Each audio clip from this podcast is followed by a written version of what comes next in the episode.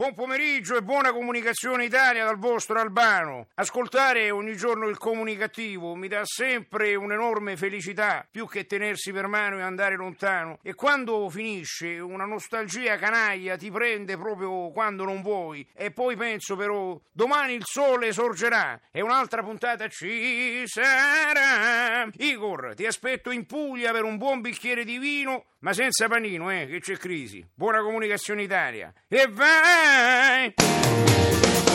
Il comunicativo. Perché l'ignoranza fa più male della cattiveria. Eh già. Ideato e condotto da Igor Righetti.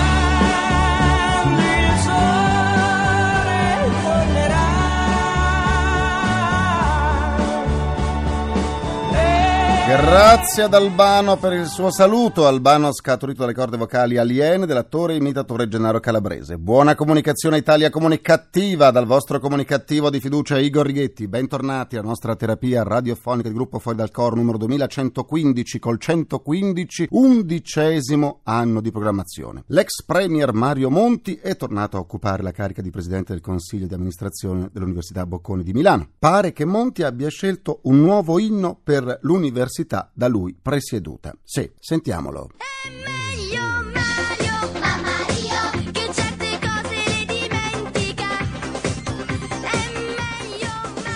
È meglio Mario. La musica, la musica tornerà in televisione. In progetto alcune serate nelle quali si esibiranno i big della canzone italiana. A condurre il programma sarà Alessia Marcuzzi, la quale ha affermato di essere felice di riportare la musica in tv. D'altra parte, il riavvicinamento alla buona musica da parte di Alessia Marcuzzi era già cominciato da un po' di tempo. Altrimenti, perché si sarebbe allontanata da DJ Francesco? Perché? Porta in alto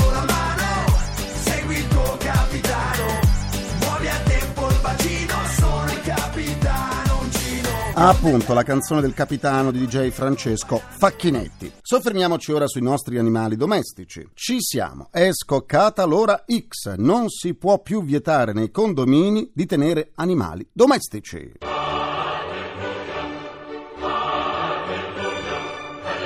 Nessun regolamento, nessuna scusa di eventuali allergie potrà essere di impedimento a chi voglia avere con sé nel proprio alloggio un gatto, un cane, un, pesciolino rosso o un coniglio. Non si potrà più vietare la loro presenza neppure negli spazi comuni. L'unica cosa che i proprietari di Fido o Dolly dovranno fare è educarli a non sporcare e a non danneggiare le proprietà condominiali, oltre naturalmente a non disturbare gli altri condomini nelle ore dedicate al riposo. Del resto un cane cafone, così come un bambino cafone, sarà sempre infelice in quanto non potrà mai vivere in modo sereno in mezzo alla collettività.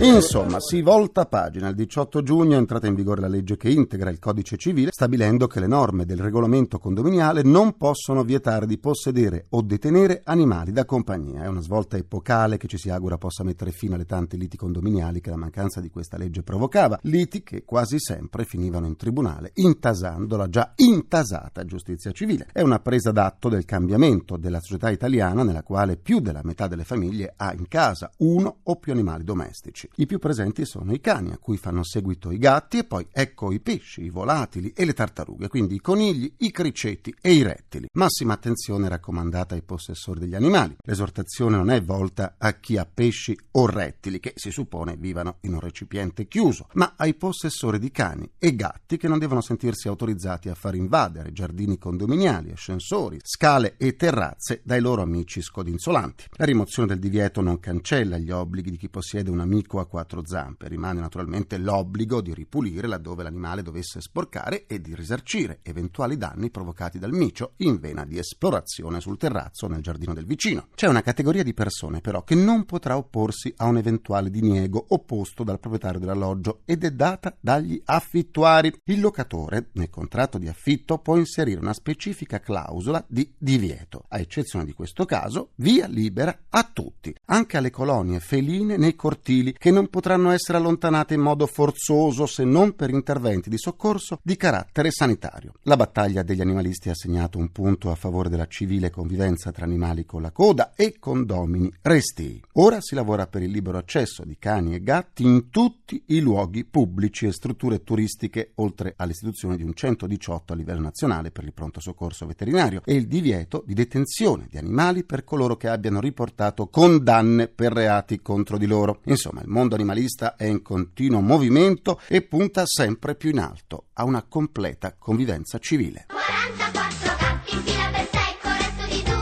Da quando la tecnologia è entrata nelle case degli italiani si è sempre ritenuto di dover salvaguardare i figli, i più giovani, da un uso eccessivo di social network e cellulari. Una recente ricerca americana però sfata il mito. Non sono i più giovani a essere preda del virus delle moderne tecniche di comunicazione, ma i loro genitori che non riescono a staccarsi da tablet e smartphone. Oh sì, le implicazioni di tipo sociologico che nascono da questo atteggiamento sono enormi. L'isolamento tecnologico porta con sé un cambiamento epocale nella vita sociale e genera conflitti in quella familiare. Quella di passare il tempo a scrutare un piccolo schermo e a digitare è una mania diffusa ovunque, sui treni come sugli autobus e persino per strada. Non si hanno più occhi e orecchie per osservare il mondo che ci circonda, incollati come siamo a quel piccolo mostro che ci portiamo dietro ovunque andiamo e che ormai riteniamo essere il nostro mondo. Nessuno più si guarda intorno, nessuno più si interessa della vita che scorre al di fuori del piccolo schermo. Non più contatti con gli altri, né parole né sorrisi. Un sistema di vita che dall'esterno ci portiamo anche in casa, in famiglia, dove tutti i componenti sono chiusi nel loro piccolo mondo e i contatti con i familiari sono ridotti al minimo indispensabile. Ognuno con la propria vita, ognuno con il proprio piccolo schermo. Un modo di vivere che nuoce alla conoscenza, agli affetti, alla comprensione, ma anche alla salute, perché c'è un legame molto stretto tra il benessere fisico e quello mentale. Ed essere isolati, ingabbiati nella digitazione e nella connessione, modifica il nostro cervello, che come i muscoli che si atrofizzano se non vengono usati, così accade per la mente. Questo del tablet e dello smartphone segna il prosieguo del nuovo rapporto genitori-figli, che comincia proprio con un incontro tecnologico, quello dell'ecografia. Le relazioni virtuali, è vero, sono sempre esistite, e che cos'altro erano le lettere d'amore? Pure erano capaci di provocare grandi emozioni, ma c'era un totale coinvolgimento, non ci si estraniava da tutto ciò che ci circondava. Oggi siamo tutti degli sconosciuti, che al posto della voce usiamo le dita, al posto di un bacio premiamo un tasto.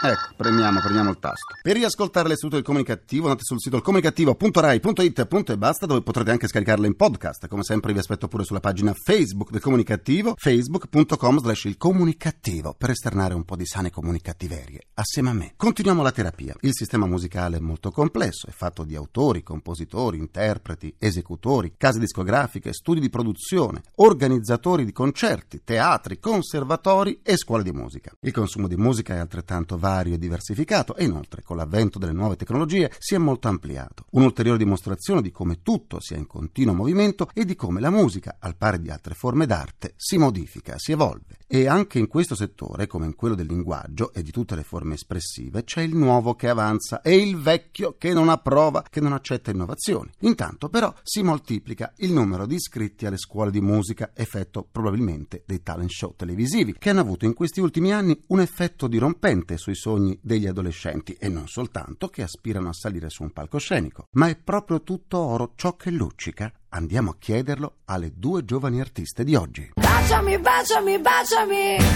Baciami, baciami, baciami. Baciami, baciami, baciami. Con il suo ultimo singolo Baciami tu, estratto dall'album Buonanotte Sognatori, appena uscito dalla buona comunicazione alla cantautrice e compositrice Federica Camba. Comunicazione! Federica, nelle tue canzoni dai molto spazio all'amore. In che modo si canta l'amore nell'era tecnologica? Si canta in un modo un po' più vero, forse, quello che fa meno rima con l'altra parola famosa del pop, cioè cuore. Si canta un amore quotidiano, con tutte le ombre e le luci che ha, perciò con i controsensi che poi sono quelli che ci rendono non robotici ma umani, con la verità quotidiana, con le piccole soddisfazioni, i piccoli passi da fare per cancellare magari delle parole, un amore più, più vissuto. Sei cantautrice e compositrice, ma prima ancora autrice di poesie e romanzi. Parole e musica. Chi prevale nelle tue canzoni? A volte una, a volte l'altra, ma in realtà scrivendo tutte e due contemporaneamente difficilmente so cosa scegliere. Magari a volte mi viene mentre sono in giro più una melodia a volte mi vengono più dei versi. Veramente dipende dall'umore e dalla canzone stessa. Talent show, una scorciatoia per il successo?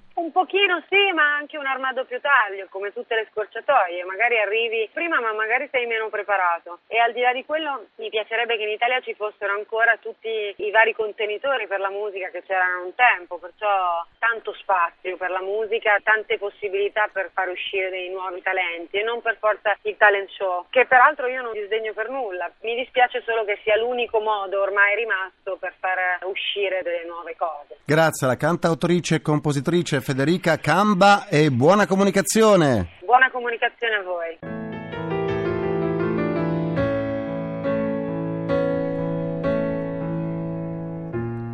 Piccola luce, il brano contenuto nel suo ultimo CD Giocando con i bottoni. Sto parlando della pianista e compositrice Giulia Mazzoni. Buona comunicazione. Buona comunicazione a te Igor e a tutti i comunicativi. Giulia, sei una concertista solista di pianoforte, hai anche scritto e diretto lo spettacolo Il Viaggio, dialogo tra musica, pittura e parole. Quale forma espressiva è predominante?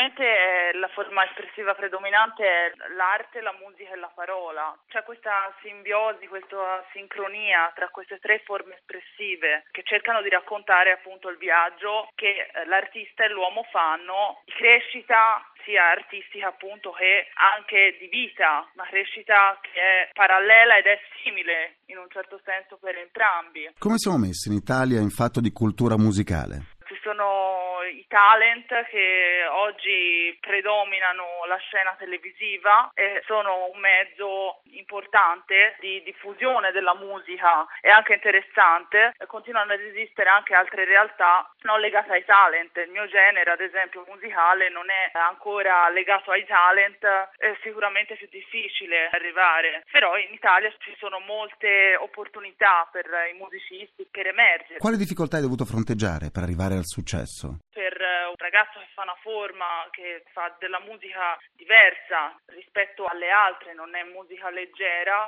sicuramente la gavetta è più lunga e arrivare a fare un disco è molto più difficile perché non è un genere immediato, comunque più di nicchia. Se qualcuno crede in qualcosa e crede in un sogno può realizzarlo. Non importa quanto tempo ci metterai, però se lavori duramente, se fai gavetta, se hai appunto uno studio alle spalle, una preparazione e ovviamente tanta grinta e la fortuna perché anche questo è un fattore importante, sicuramente se non arrivi oggi arriverai domani. Non arrendersi mai. Grazie alla pianista e compositrice Giulia Mazzoni e buona comunicazione. Buona comunicazione a te e a tutti i comunicativi. Tintarella di luna, tintarella.